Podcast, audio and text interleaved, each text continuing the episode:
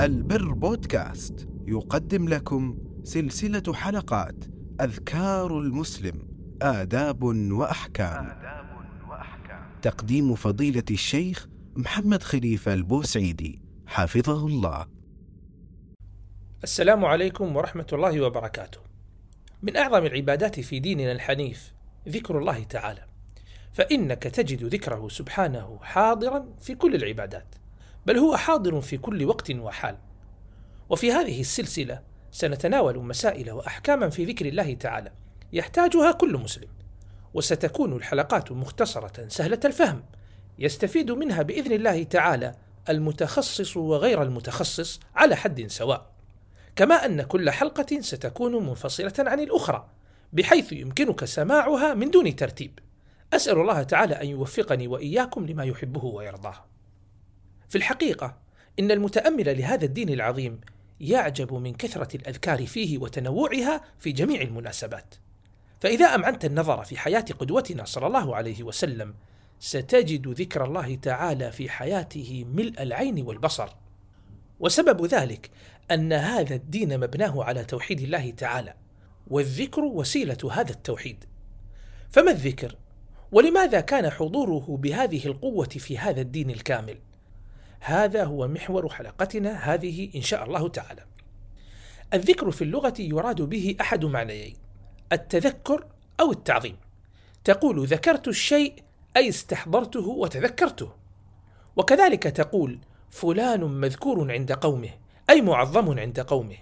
ومن هذا قوله تعالى صاد والقرآن ذي الذكر أي القرآن ذي العظمة. فالذكر يأتي بهذين المعنيين التذكر والتعظيم. فأي المعنيين هو المراد بذكر الله؟ لا شك أن كليهما مراد. فذكر الله تعالى فيه تذكر له سبحانه وفيه تعظيم له سبحانه. وإن شئت قل ذكر الله تعالى هو تذكر عظمته. ولعلك أخي المستمع أختي المستمعة تلاحظ التلازم بين التذكر والعظمة. فإنك إذا عظمت شيئا أكثرت من ذكره وإذا أكثرت من ذكر شيء دل على أنه عظيم عندك. فالمقصود من الذكر أن يلازم قلبك تعظيم الله تعالى. فإذا كان قلبك ملازما لتعظيمه سبحانه لم يلتفت إلى غيره. فبذلك تصير عباداتك وحركاتك وسكناتك لله سبحانه وتعالى وحده لا شريك له.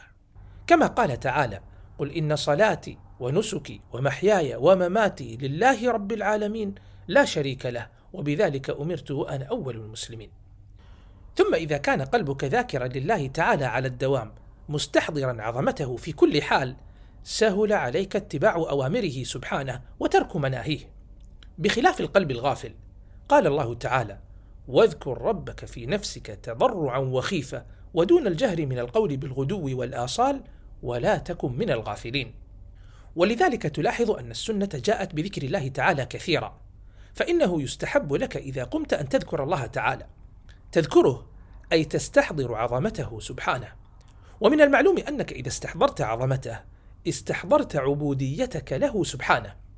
فاستحضار ذكر الله تعالى يستلزم استحضار عبوديتك. والعبودية تستلزم الانقياد والذل للمعبود سبحانه وهو فعل الأوامر وترك النواهي. فإذا استيقظت وقلت الحمد لله الذي أحيانا بعدما أماتنا وإليه النشور تستحضر أولا وقبل كل شيء عظمة الله تعالى وتستحضر عبوديتك مقابل هذه العظمة ثم مع ذلك تستحضر المعنى الخاص في هذا الذكر وهو فضل الله تعالى عليك بأن أحياك بعدما أماتك وأن هذه الحياة بعد الموت هي مثال أصغر للبعث يوم القيامة. فكل ذكر في الشريعة يشتمل على هذين المعنيين ولا بد. معنى عام وهو تذكر عظمة الله تعالى التي يقابلها تذكر عبوديتك. ثم بعد ذلك معنى خاص لذلك الذكر يوافق المناسبة التي يقال الذكر فيها كما علمت من ذكر الاستيقاظ بعد النوم. فمن السنة إذا أصبحت أن تذكر الله تعالى وإذا دخلت الخلاء ذكرت الله وإذا خرجت من الخلاء ذكرت الله وإذا توضأت ذكرت الله تعالى وإذا صليت فالصلاة كلها ذكر وإذا خرجت من البيت ذكرت الله. وإذا دخلت البيت ذكرت الله. وإذا لقيت صاحبك قلت السلام عليكم ورحمة الله وبركاته. وهذا ذكر. وإذا أمسيت ذكرت الله.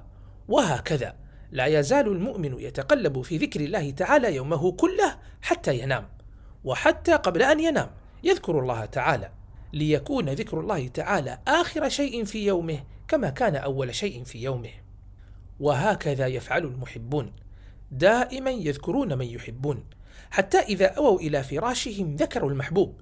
وإذا قاموا هجم عليهم ذكر المحبوب أول ما يقومون. فهم في ذكر دائم لمن يحبون. قال الله تعالى إن في خلق السماوات والأرض واختلاف الليل والنهار لآيات لأولي الألباب الذين يذكرون الله قياما وقعودا وعلى جنوبهم. والمقصود أن الإسلام يغرس في قلب المؤمن عبودية الله تعالى وتعظيمه في كل حين. ولذلك كان من داوم على الذكر من أعظم عباد الله تعالى وأحبهم إليه. خرج الإمام مسلم في صحيحه عن أبي هريرة رضي الله تعالى عنه أن رسول الله صلى الله عليه وسلم قال سبق المفردون قالوا وما المفردون يا رسول الله؟